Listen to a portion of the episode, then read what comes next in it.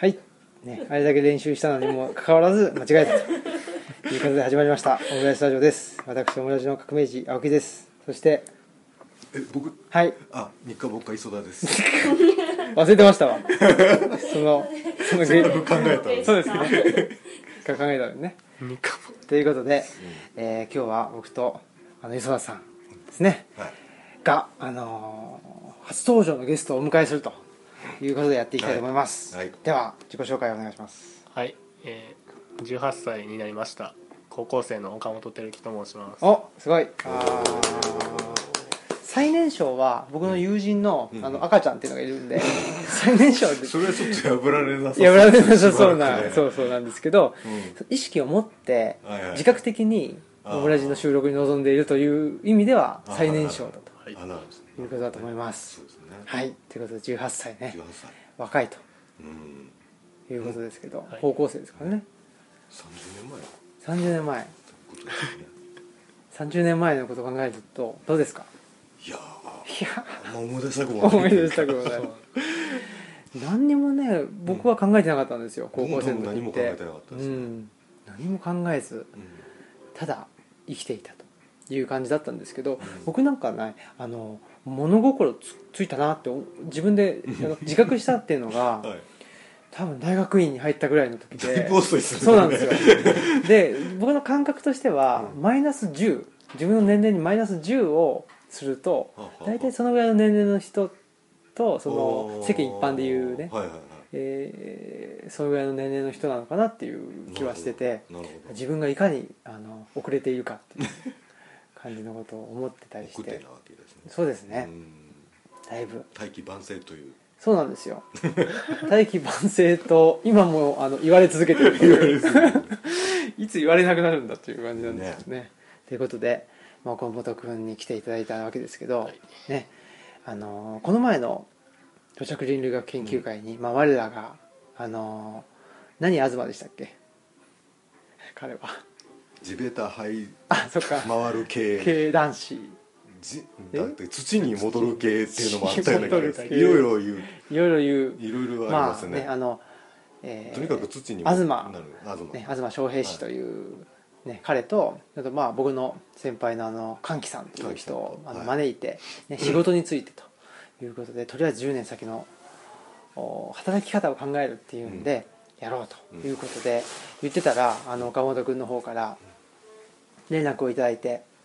まあ正確にはあの早稲田さんっていう川上村に住んでるんですかね、はいあの女性の方がいて、うんで、えーその方ともね実はあのあの収録はもうしてあってまだね、うん。あのあそううん。なのでもうこれを多分配信する時点ではもう、うん。あの早稲田さん会というのもああうん。の配信済みだとは思うんですけど、うん。まあそのね早稲田さんからの紹介という感じであのこういう高校生がいると。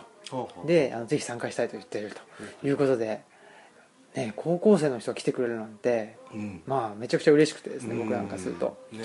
ねあのーあそれぜひぜひという感じでで、まあ、来てくれたということなんですけど、まあなぜ来てくれたのかうん。というところなんですけどはい。どの辺ですか？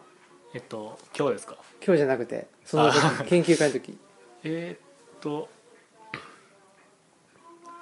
だろうな。前々から、うん。えっと、文学の師匠が欲しくて。ほ師匠。う師匠。師匠。マスター。ですかほう。そうですね。はとああとその場所。文学を極めるための場所がうん。静かな場所が欲しくて。うんうん。前々からリュッツァリブロに行きたいなっていうのがあって、あら。はい、それ、いい機会だなと思ってうんうん。参加させていただきました、ああそうなんですね、ルチャリブロのことはどこで知ったんですか？えっとそれも早稲田さんに教えられて、はいホームページを見て素敵だなと思って。ああそうなんですね。まあ残念ながら文学のことはねあの極められないんですけど まあ静かっちゃ静かだっていうまあそうですね。ですね。うん。ね。そうそう。でねまあ来ていただいて。でまあいろいろとね台風の日でしたけどね。大変でしたけど。うん。もうあの晩ね我々はあの避難するというであのさっき聞いたらはいはい。あの岡本君も避難したんですね、はいそうです、ね。あれどこなんですか家？僕桜井ですね。えひ桜井も避難？桜山もね出てましたよ、あ本避避難あ避難勧告か避難指示か。イカルガ町もね避難勧告出てました。あ本当ですか、うん、無視しましたけど。無視した。うん。勧告まではね韓国まではね。無視できる、うん避難指示になるとやばい。やばいと、本気で本気でやばいですそう、ねうんまあ避難したんですよね。でまあ避難所には入りたくなかったので、うん。あの車で泊まりました。あ本当に、車中泊したと？はい。へー。そんなこともありつつなんですけど、あのーどうでしたか？その研究会にね、まあ、来ていただいたり、まあ、このねあのえーっとまあ自称図書館に、ね、あの来ていただいてその時のなんか感想みたいなことって感想ですあります。かえっとね光が美しかったのと、お。すごい。ライトが美しかったのと、はいはい。えー僕雨が好きなんですよ。雨が雨が好きで台風ってその雨の最たるものでそうだよね。とってもテンション上がってて、うんうんえーそれでまあそういう外の風景もあり神秘的というか。で話の内容もうん。とっても面白くて僕本書いてるとか本書いてる人とかに生で会ったの多分初めてで。うん。歓喜さん。そうですね。うん。だから楽しかったああです本当ですか。はい。ねえあれはまあ僕のお意図としては働くって言ってもね、うんまあ、全然あのあ歓喜さんっていうのは中小企業うん。で働いているうん。人たちに対しての,、まあ、あの応援の意味も込めてあの本を書いてたり、うん。あとはその組織論なんであの歓喜さんの専門が、まあその組織ありきで、えー考えてるんですよね。働くって言ったら、その組織の一員として働くと、うん。でその東氏の場合は組織じゃなくて、まあ、一人でいろんなことをしてると、はい。うん。なんか、えーと畑耕したりあの鶏飼ったり、うん。と稲植えてね稲飼ったりとかいろいろ、まあ、ひ基本的には一人でしてるっていうんでその全然前提が違う2人に働くことに対して聞いたら、うん。どうなるかなと思って、ほんで来てもらったっていう感じそう。だったんですよ、うん、それは磯田さんはどうでしたか？僕はあの東さんと一緒に、うん。あのいし田んぼややってたりするので東さんの言うことはよくわかるうん。んですよね、うん。でも換気先生の言うことの方がだから僕は馴染みがないのですけど、ちょっとあんまりそんなにね突っ込んだ話もされてなかったかなっていう感じで聞いてました、うんうんちょっと抑えてた部分があったのかも。うん。なんか抑え気味やったかなっていうふうに、う。んうん。あのね全然違うじゃないですか。違いますね。もう東さん組織もない組織もへったくれもないしまずあの働くの嫌だっつって言ってるうん。人なんで。ねあのその話そういう話はなんかね農作業の合間とかにもちょこちょこしてたりするんで僕は結構、あの聞いてるしあ改めてああなるほどねって思って聞いてて。うん。だから組織の中でどう振る舞うかっていうことはまず考えないですよね。うん。あの嫌なことはしないっていううん。感じで、うん。やってはるんで。まあや実際でも実際はそんなにねあのそういうわけにもいかないんですけど。そうそうそうそう。あの彼もねあの賃労働やってますんで、うん。ねあのー言ってましたけど仕事と稼ぎは違うってういうん話をしてて。そういえばあの話仕事と稼ぎっていう言葉かどうかわかんないけどなんかネパールのね研究の中で、うん。その仕事と稼ぎに当たるような区別がネパール語の中にあるっていう話でして。でどっちがどっちだった？稼ぎの方か。稼ぎがその会社でやるやつでしたっけ、あっちの方がいいって言うんですよ。うーん。楽だから。あ。あのだから日本のそのねあのか長時間労働とかとはイメージが違うんでしょうけどすあの机に座ってたら金がもらえるなんて素晴らしいっていう感じで使われてる言葉でもあるらしいんですよね、ん。う。ん。まあどっちにしてもやっぱりこうその人の中心のものの考え方ではあるわけですけうんうんうん。でも本当にねその稼ぎの方が楽っていうのはなんかそっちの方がどっちかというと一般的なような気がするんですよ。どあの世の中で言うと前あの石目美智子さんのうん「苦外浄土」読んだ時に出てきませんでしたかね？あれ確か。あの漁師って毎日まあ漁師の生活っていうのはすごく素晴らしいようなふうに振り返られていったけど、うん。あの結局はやっぱ毎日漁に出てそうそう。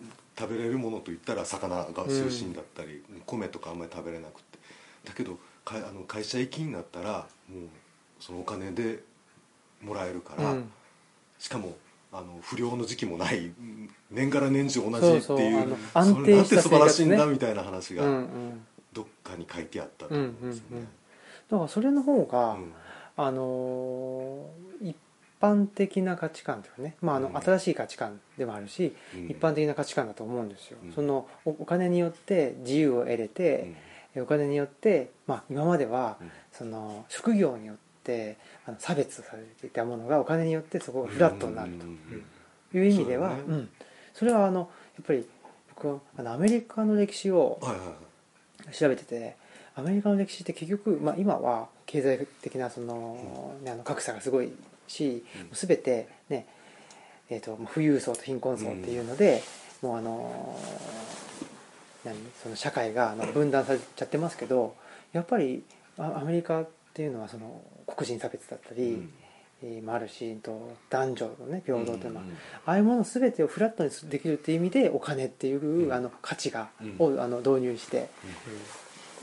だからお金がない人っていうのはもう何あの自己責任みたいなね、まあそういうことになっちそうそう。ゃうそれはそれで極端なんですけど、めちゃくちゃ、でもそういう方が多分一般的なんだけども、うん。わざわざ自分のさしんどい思いをして、わざわざ一人でね、うん。いろんなことをするっていうことに、どういう意味があるのかなっていうのは多分ああの場ではうん。ねそこに疑問を挟む人って少なかったと思うんですけど、一般的には多分ねなんでわざわざねうん。そんな畑た耕し畑耕すまではいいいいですけどなんかねえっ、と鶏飼って、ねあのなんか稲植えてうん。うんししんどい思いしてね。で、まあ、安定しないわけですよ。そういうことしてんの？っていうふうに言われるような気がして。っうん。ていうなんかね2つのねね。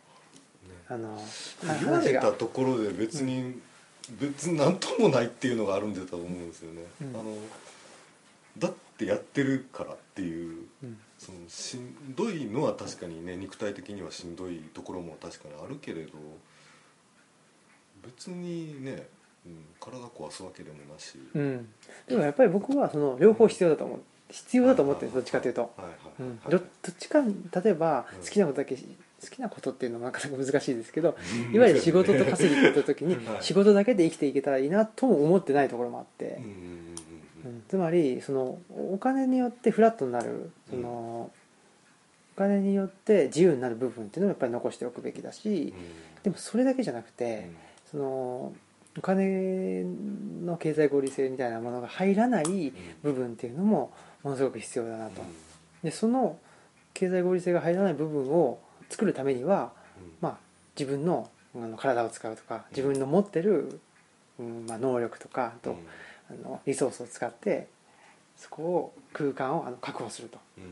いうことはそれは傍から見てそれがいかにねあのしんどいでしょうと言われても、うん。そこは僕はあの、うん。やるべきだと思ってて、うん。っうんていうことをね、まあ、僕はあの研究会の後にすごく思ってですね、思いながらあの避難してたんですけど、ね、ここ避難ってどこにするんですか避難はねあの和紙の公民館があるんですけどあっちのあっちの方。あっちのもうちょっと上の方ですね、はい。そしたらなんかね座布団しかなくてめっちゃ寒いんですよしかも。座座布団しかない。まあテレビはあるけど、はいはいはい。ほんでもうだからそこであの寝泊まりすることを前提にしてないんですよ避難所一応でもそういう避難所に指定されてるんです指定よねはされてます。だけど避難する人いないんですよその和紙で、あそうなんですか？うん、えじゃあ青木さんたちいた時は青木さんたちだけ？そう。あそうなんですか？そう。僕らしかいなくて、あらあら。うん、で結局あのあの足引さんはいはいはい。に連絡して「すいません」って言ってうん「ちょ一晩泊めてもらえませんか?」って言ってで泊めてもらって。まあ足引さんね2階やから。そうそう 2階に。完全そうですよね。そう2階だし3階になんかあの座敷があってそこをちょっとあの貸していただいてあそうだったんですか？そうでなんかお風呂も入れてもらって、あらあら、うん、でなんか何あの何ですかあとモーニングもねあの出してもらったりして。なんかちょっと そうそうそう なっちゃってなっちゃったんですけどね。へえそういうふうなことではいはいはい。ことでありまして。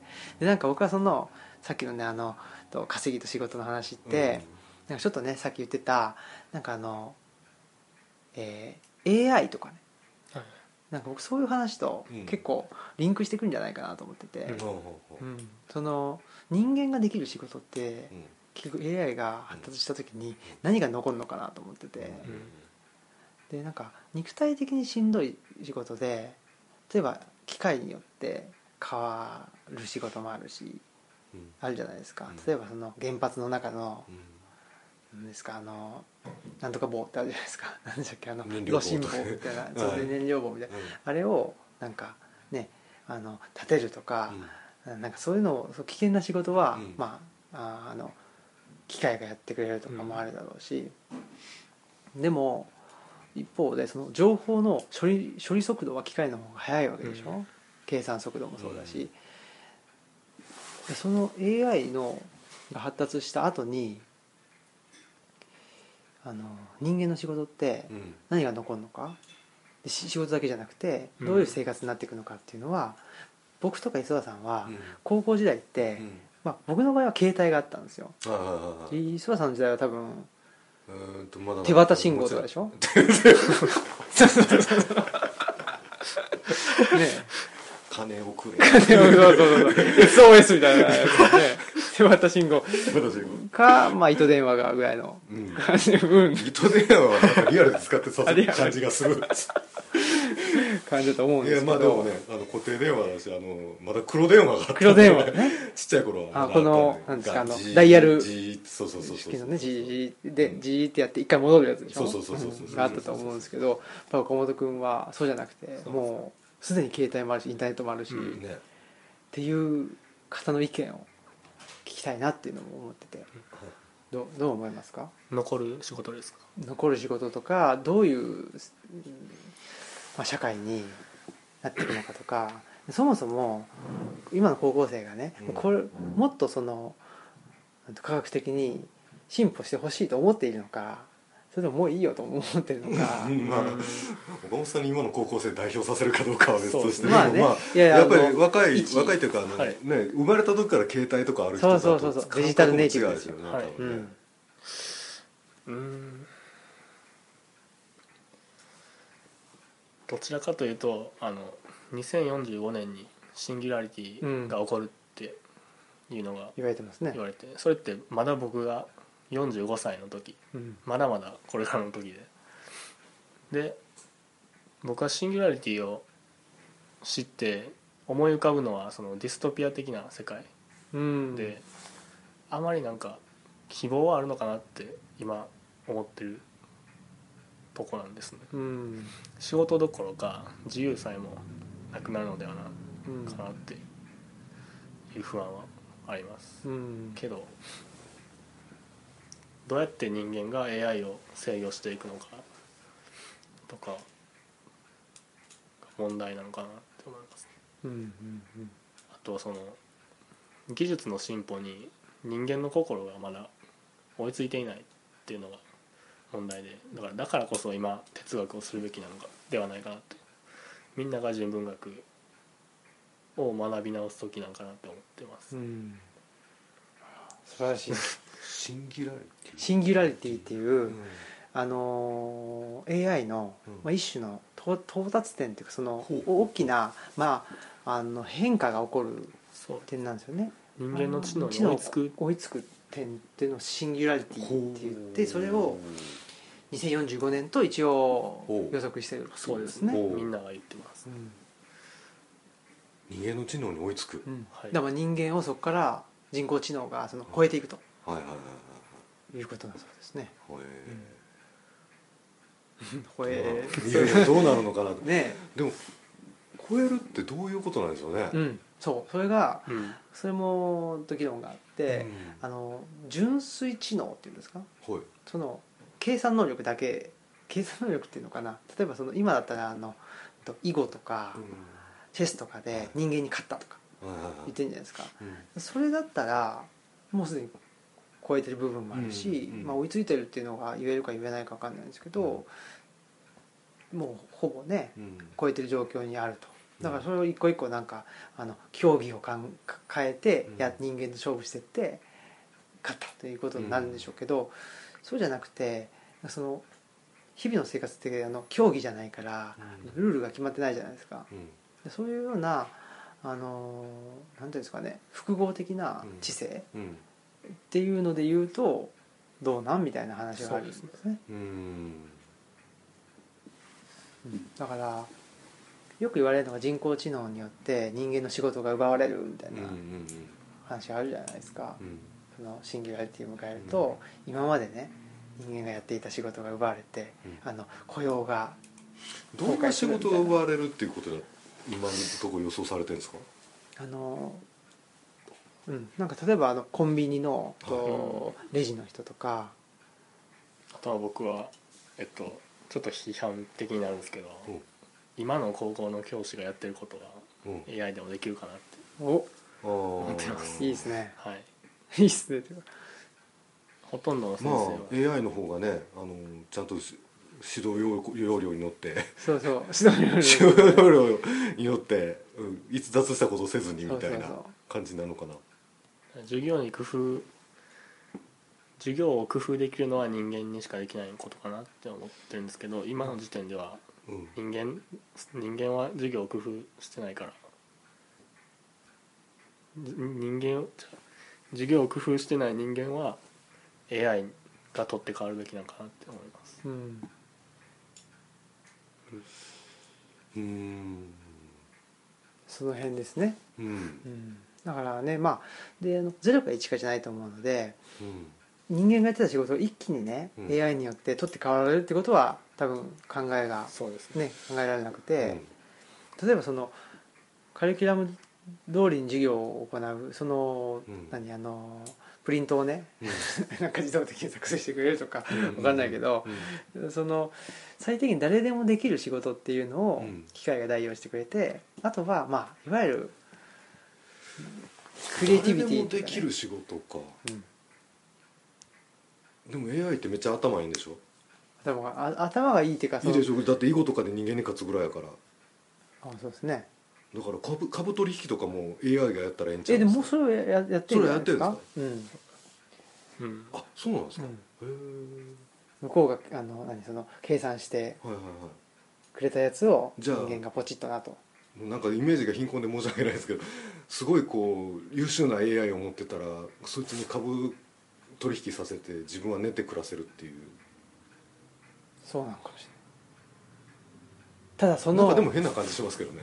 ただその優秀な AI うをん。買う買うお金がそもそもないみたいそうなんですよ。なんか AI でその、えー、と人間の取って代わられるっていうんだけど金かかるのになって思うのでどういうふうにそれ想像したらいいのかさっぱり分からなくて、だからうん。高い AI を買える人が AI を買って買えない人はその AI にあの従属すると。うん。うん AI の指示に従って動くあんまり今と変わんないんじゃないですか？そうか。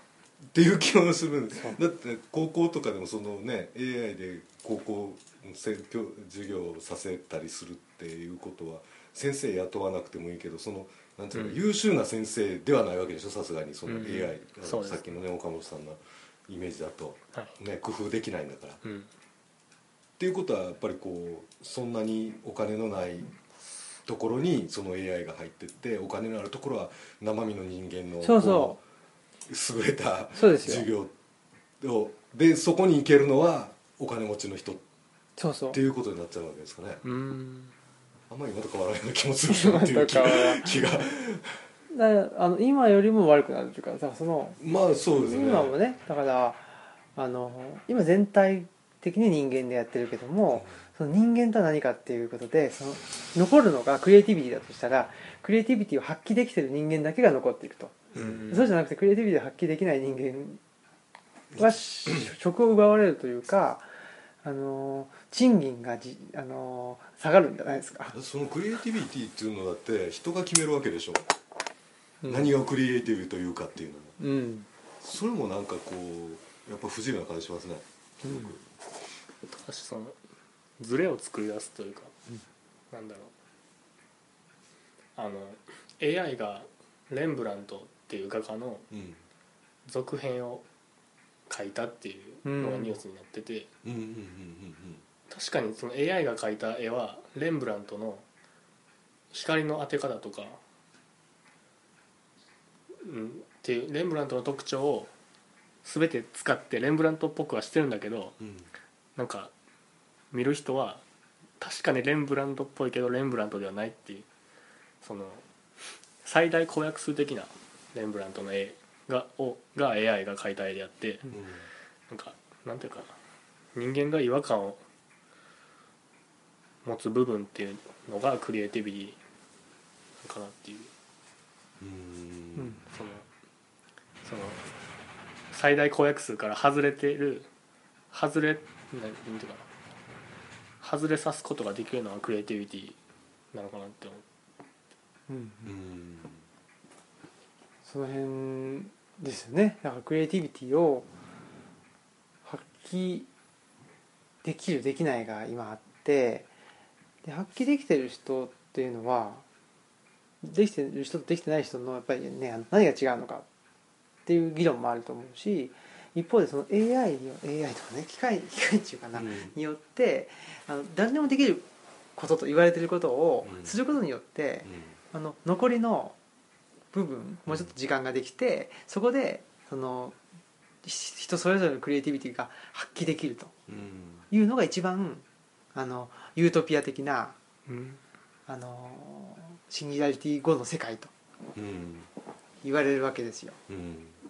だから例えばですけど考古学だったら時の実測っていうのをするわけですよ。うんうんうん。実測していわあのいかに客観的にねうんあの時の図面を描いてうん。でその時の図面の集積集積によって、えっと、自分なりの、まあ、解釈をして、えっと、論を立てるうん。ということでうん。だからあの図面ってできるだけ客観的に描かないといけないから、うん。それを全部 AI に任せて、うん。解釈だけ人間がするとうん。いう,、いうのがあのいわゆるなんかいいこととして語られてるっていうのが、うん。今の世の中うん。だと思うんです、それをいいことと思え思うか、うん。そうじゃないんじゃない？ねそのあの何ですか？動機を実測するときにうん。よく見るわけですよ、うん。じっとじーっと見て、できるだけねまああのなんだペンを握る手はできるだけ客観的にそこには主観を込めないようにするんだけどもそこからなんかそのにじみ出てる主観だったりそこをよく見るっていうことを通して自分の考察に結びつくんだという意見もあるわけでそれどっちなんっていううんどう思うみたいなうん話になってる。でもねそのそこの部分を AI に任せちゃったらそうやってその書いてる人あれ大体あの初心者というかこう初学者が入門的にやらされることでしょそうですね。うねだからそういうふうに土器をしっかり見るっていうのを体で覚えるためにそういう実測図を書くわけじゃないですか、うん。その部分を AI にさせちゃったらその部分それをが成長できないまま研究者になれるのかどうかっていう話ですよね。そうですね。ね、つまりこのこのなんていうの曲線が一体何でできたのかっていうことを考えずにあの済む考えずに研究者になってしまうようなものやっぱりそれは難しいかなってういうん。ふうに思いたくはなりますよね。うん。なる例えばね何あのバスケットでも、うん。最後にダンクだけ決めたいとかっこいいから言って そこまではもう全部 AI に任せていて 最後にダーンって楽しいの？っていうね。どっちかというとそんなイメージにねなうん、なってしまう部分があってね。どうなのかしらっていうのがありますよね。ほどそれは学問的なことだからうん。複雑になるんだ。だってコンビニの店員とかうんあとはなんだ公務員公務員は違うか。なんだろうな。いわゆるバイト？うん。バイトでできることって大体 AI ができるのかなって思って。うん。そこら辺はでもコストの面もあるけどどうやろコンビニの店員ってでもなんか誰でもできる仕事の代表格みたいによく言われるけど僕できんと思うんですけどね、うん。僕昔だいぶ昔にコンビニのバイトやったことあるんですけど、えっ、と20ぐらいの時に。だからでもその時の業務でも大概いろいろあって半年ぐらいでやったらもうええわと思って、ん。あの他のに移りました多分。お客さん来たら挨拶せないかんし、いろいろ言わないかんし なんか100円200円のことでっていう。大概その対人関係ですね。も問題は、うもう対人関係まあそ店員同士の間でもあ店員同士でね。バイト同士の間でもね。そうそう。だから多分一番あのお現実的なのは例えばそのレジが無人になります。はいはいはい。でなんかだから店から何が減ったっていうのはもう全部中央であの管理できます。んうん。だからで、まあ、それをねあの棚に入れる。うんうんもしくはその万引きをあの見張るとかね。万引きはどうやって見張るんですか？AI いやわからない AI じゃなくてそれはうんと何？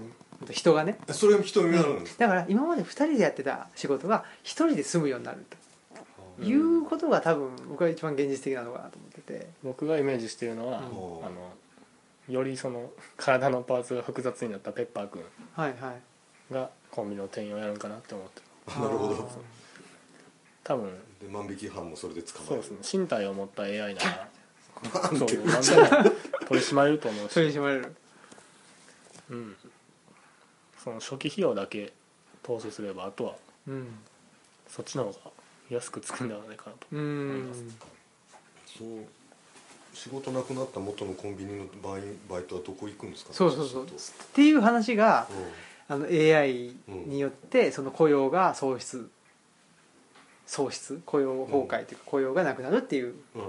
問題なんですから残るのはクリエイティビティがある人だけそうそうそうそう。クリエイティビティないない人も生きていかないそうそうそうそう。それするとどうなるそうどうなるのっていう。全然何もそういう議論はないですいやあのそこでベーシックインカムを導入するべきだうっんていう話はありますね。うん一つは。うん。まあもう一個はその AI っつったってそんなにだからねそんなうまくいかねえんだから、大丈夫なんだという議論もあるし、うん。あとはだからその弁護士とか、うん。AI が弁護士。なんかものすごいあの論理的に進めた方がいいと。論理的で客観的な方がいいんだからと言ってはそれだったら AI の方がいいじゃないかという議論議論というか話を。AI 同士が戦うわけですかそうそうそうそうそうですクローンクローン戦争。あ裁判官は。だって判例とかね、はいはいはい。あんな膨大な量のありますねありますね。うんそこから導き出された。ほうでもうものすごいなんていうんですか上場酌量とかねそこじゃないじゃないですか。なしで。バシッて死刑です。なんでいきなり死刑いやわかんない。死刑ですよ。怖いな。いきなりねっていうことですよ。そういう客観的なね。裁判官も。裁判官裁判。官そうね。だからどの程度ね機械化というのがねうんうん進んだ未来がいいのかしらと。うん。全く想像できないな。ねだけど例えば監視カメラを導入するっていう時に、うん。結構揉めたわけじゃないですか、ね、日本にしろイギリスにしろ、うん。まああのどこでもそうですけど。揉でも 揉めたっていうかそのうん。社会的な一応その議論にはなって、うん。でもまあもうね、えー監視カメラなんて全然なんですか？あの変なもんじゃないっていうかね。あのあって不思議なもんじゃないしうん。逆にあった方がうん。ねうんあの客観的な証拠がねあの残るという意味ではいいわけだから、そういうふうにして例えばあとは地下の冤罪とかうん。ねどうにかしてはい。だからあの間違いをなくすっていう方向にうん。あの機械が使われるうん。ということであればいい気がするんですけどうん。じゃあ間違いって何なのっていう次元の話になってくるとうん。なかなか難しいぞと。分からですねその機械の発展についてはねなんかこう人間がこう意図的に止めれたことってないような気がするのでうん。なるようにしかならんというだからか AI 開発に金が続くんやったらそのままなんかどんどん進むんだろうけど、うん。金が続かんかったらやめるんちゃいます、ね、うん。そうか。宇宙開発だって月に一遍人は送ったけどもその後やっぱりそこまでできんからじゃないのかな。うんうん。うんなんか僕が聞いたシンギュラリティのうん。定義はうん。AI が AI を作り出すことができるようになる。ああうんなるほどなるほど。そのシンギュラリティが起こればあのありがとうございます、人間が金とか言ってる暇もなくなるっていう考え。うん。からうん。完璧にその支配権も機械に移るかなって僕は思ってます。うん。AI が AI を作る作ることが作れるようになるのがその人間の知能を超えた時だって言われる。AI ってあの実態としては何なんですか？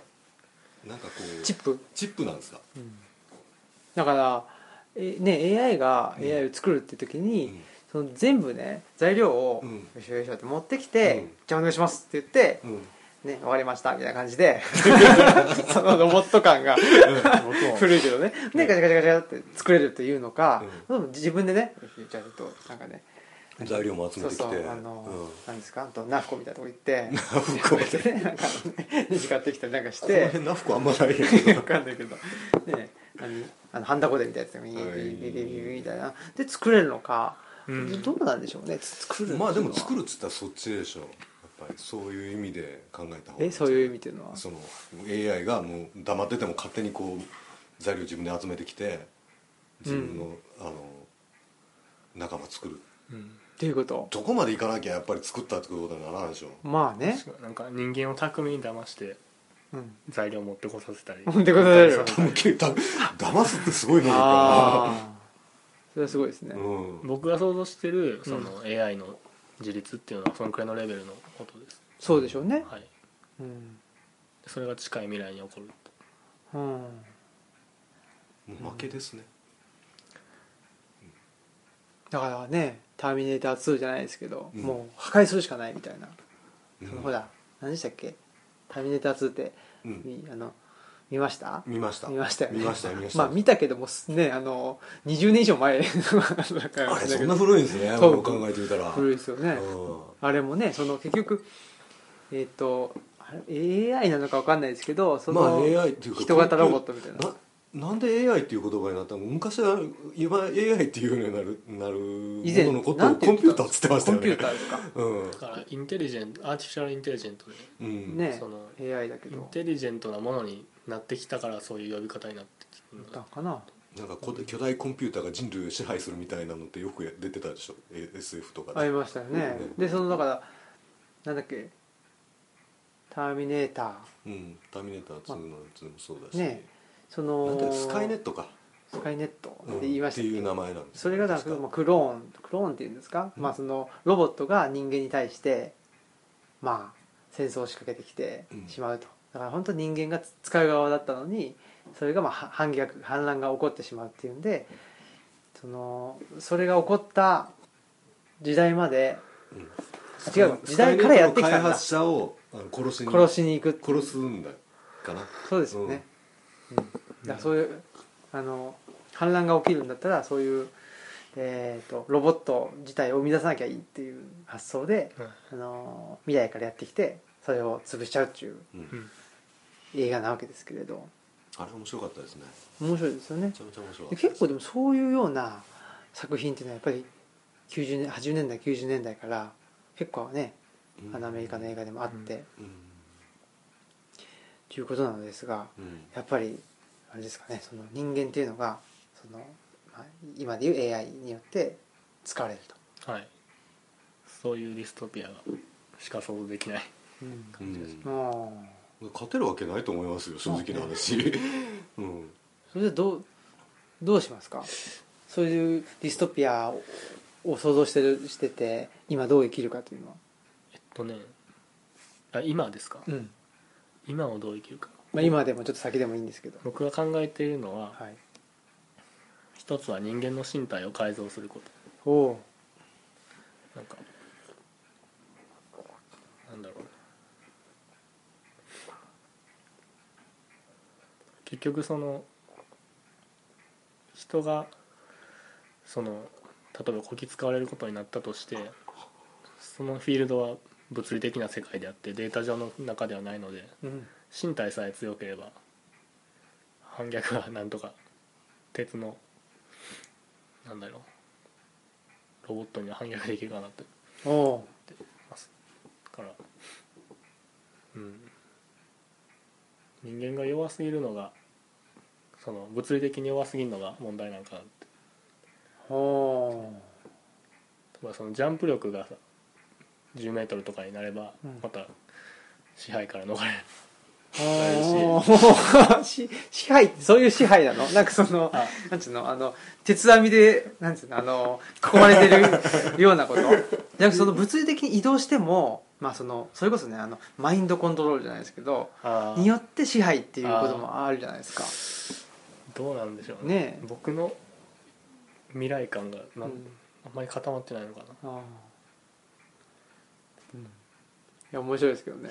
うん。うんってことはそのそっか支配って言ったらなんかその僕は今、うん。あのあのバスケットボールをするロボットをうん。作りたいなって、うん。それでうん NBA 選手、NBA のチームを倒すことを遠い目標に掲げてうん。そのおそらく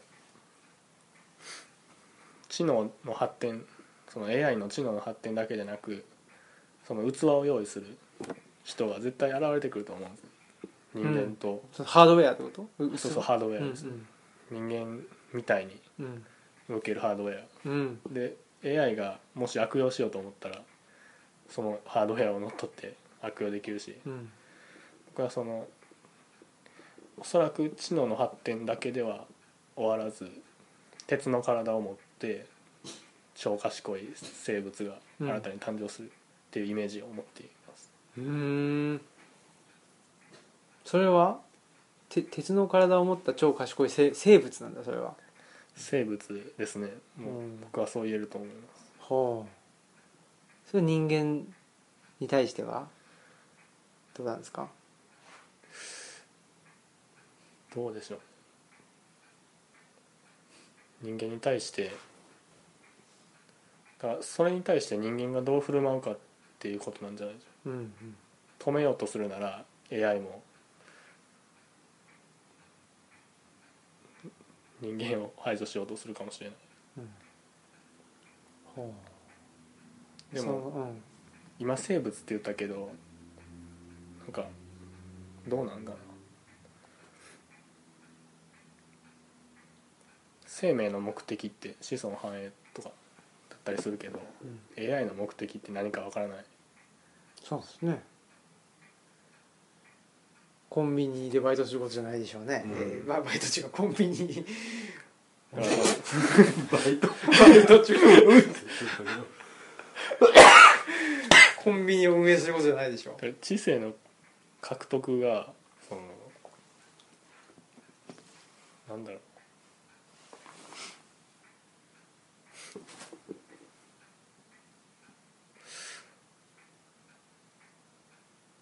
知性の獲得が人間の支配につながるとは言えないけど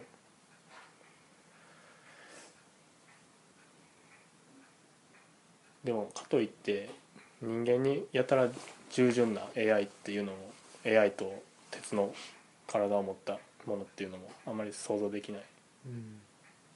ということは AI とその鉄の体を持った何かと人間のその三つどもえになっていくと。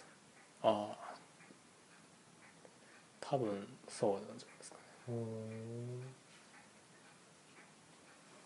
それは、いやでも。うんうん。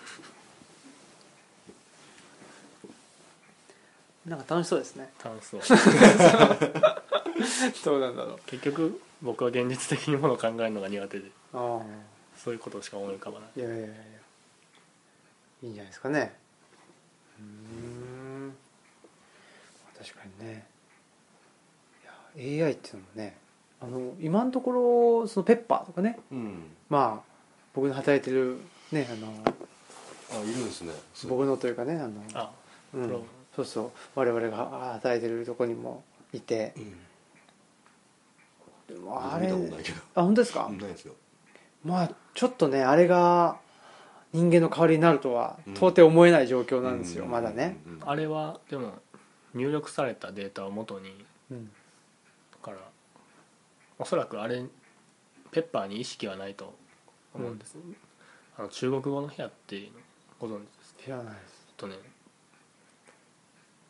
例えば部屋があって、うん。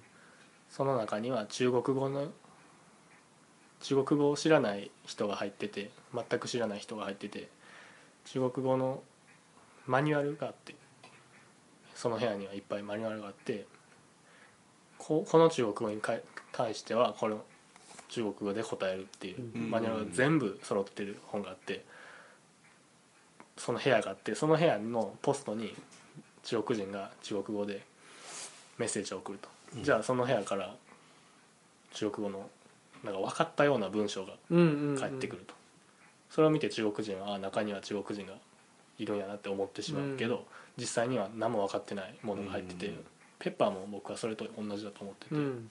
うん。まあ、決められたそうです。その入こう入力があったらこう出力しましょうねっていうことですね、ううん。ん考えてものを言ってるわけではなくて、うん。そうですね。でも僕が40歳ぐらいになる頃には、もう考え考えるペッパーがうん。出てきてもおかしくはないかなって思うん。ってます、うん。そうですね。なんかねさっきの話で言うとそのソフトウェアの部分とハードウェアの部分がやっぱりあってそのソフトの部分で人間人間を超えるとかね人間にに近づくっていうのはどっちかというと早い気がするんですよ。これから多分どんどんスピードも速くなっていくし。そのハードウェアの部分で動くっていうねうん。部分ってどうなのかな？でそのソフトとハードが人間の場合はね未だ解明されないレベルで結びついていたりするわけじゃないですか、うん。ね、その肉体的なことが精神面に影響したりとかその辺が AI をはじめ、ね、あのロボットっていうのはどうなのかなっていうのは思っていて、うん。うん、なんか僕はあんまりだからあんまなんていうのその人間に近づいていくというよりは全然違う方向に行くんじゃないかなっていう気もしますね。じゃあ人間の姿してる必要ないですからね。そうそうね。AI, AI の他にはね。うん先生なえり頭もいらねえっていう。ブルドーザーみたいに。わからんそうかもしれない。なんかあのそれぞれによってね違う形になったりすると思うんですよ、多分り二足歩行で両手が空いてるっていうのは多分すごく汎用性は高いと思うんだけど、うんうん。不利な場面もあるじゃないですかでそういうところのやつはまた別の形になったりすうんうんるでしょ、どっちにしても頭いらないよねっていう、うん。うんだってあの電気自動車もね、うん。があのできる時に、あの今みたいに車の形ししてる必要がないんでしょ、うんあのうん前にエンジンが入っててとかね。そうそういう必要がないから、うんもっとそのあのデザインがね自由になるうん。うん。ということなので、うん。そういうふうになっていく。ね、自動運転当たり前になったら運転席すらいらないとかね、そうそうね。うん。うんっていうことになっていくかもしねれない、うん、とはいえその物理世界で何かをしていく時に人間の体ってなんだろう最小限指とかですかね。手とか指とかは必要かなって。出てそれを動かすのに最適な形がこの形なのかなって。うんまあね。人間的な生活を送るにはねこれが最適かもしれないけど、AI とかって別に人間的な生活を送る必要はないから。ないんでね。うん。文字書く 書かなくても別に全部記憶していけるそうそうそう。んだったらねね。出力うん紙に残す必要もなくなるし、でもまあ手自体はねいろんなものに使えるけど指5本でなくてもいいじゃないですか。そうですね。ね。うん。関節もこんだけなこんだけじゃなくてもいいじゃないですか、うんうんうん。そうなの、うん。そうかそうか。ね。ねそうするとなんか触手みたいなやつとか、うん。あかもしれないし、うん。あなるほうん。ね。もっとこう繊細にタッチができるものにしてもいいかもしれないし、うん、夢が広がるんだかなんだか。なんだか。夢が広がるんだかなんだかですね本当にね。うん。うん。どそもそも AI が考えるようになるっていうのはどんな状況なんかっていうのが気になる。分からないね。さっき青木さんがそのペッパーがあのこれは人間の代わりにならないって思ったように、はい。AI の側からこれは AI の代わり代わりになんねえやって人間の方思うかもしれないですよね。しんないですよね。確全然こんなこんな思考回路じゃ全然使えない。ねえ。思うかもこいつら両手両足あることが原則みたいな当たり前みたいなことを考えてるから全然使えないとかね。ね思いそうじゃないですか AI だったら、ね、そういうものにとらわれないでね済むんだったら、とねあの飛べないしとかね。飛べない。飛べもしないし。だからやっぱりあの弱さってことでしょうねキーワードは。人間に持ってるものって人間って弱いっていう話があったけどやっぱうん人間に最後 気気詰めそう気詰めたら弱さしか残んないような気がうんしますね逆うに物理的な弱さですいや物理的にも精神的にも。あ精神的にうん。ねプレッシャーとかね。プレッシャーとかね。うん。AI ってやっぱりプレッシャー感じないでしょうねあれね。これじゃないでしょ多分。ねそんなきどんな場面でもこう最適な答えしか考えないのか。なねそりゃ負けるわって思いません？囲碁でも将棋でも。そうですよね。だってねうん人間はねあのバイオリズムがあって。そう。ねあの僕の知り合いにあの将棋何段やったかな？アマアマで5段結構強いうん。いるんですけどで話聞いたらやってる間ってむっちゃくちゃ水飲むんですって。ああうん。あの対局中。うんすごいもう水と甘いものをいっぱい取らないとうん。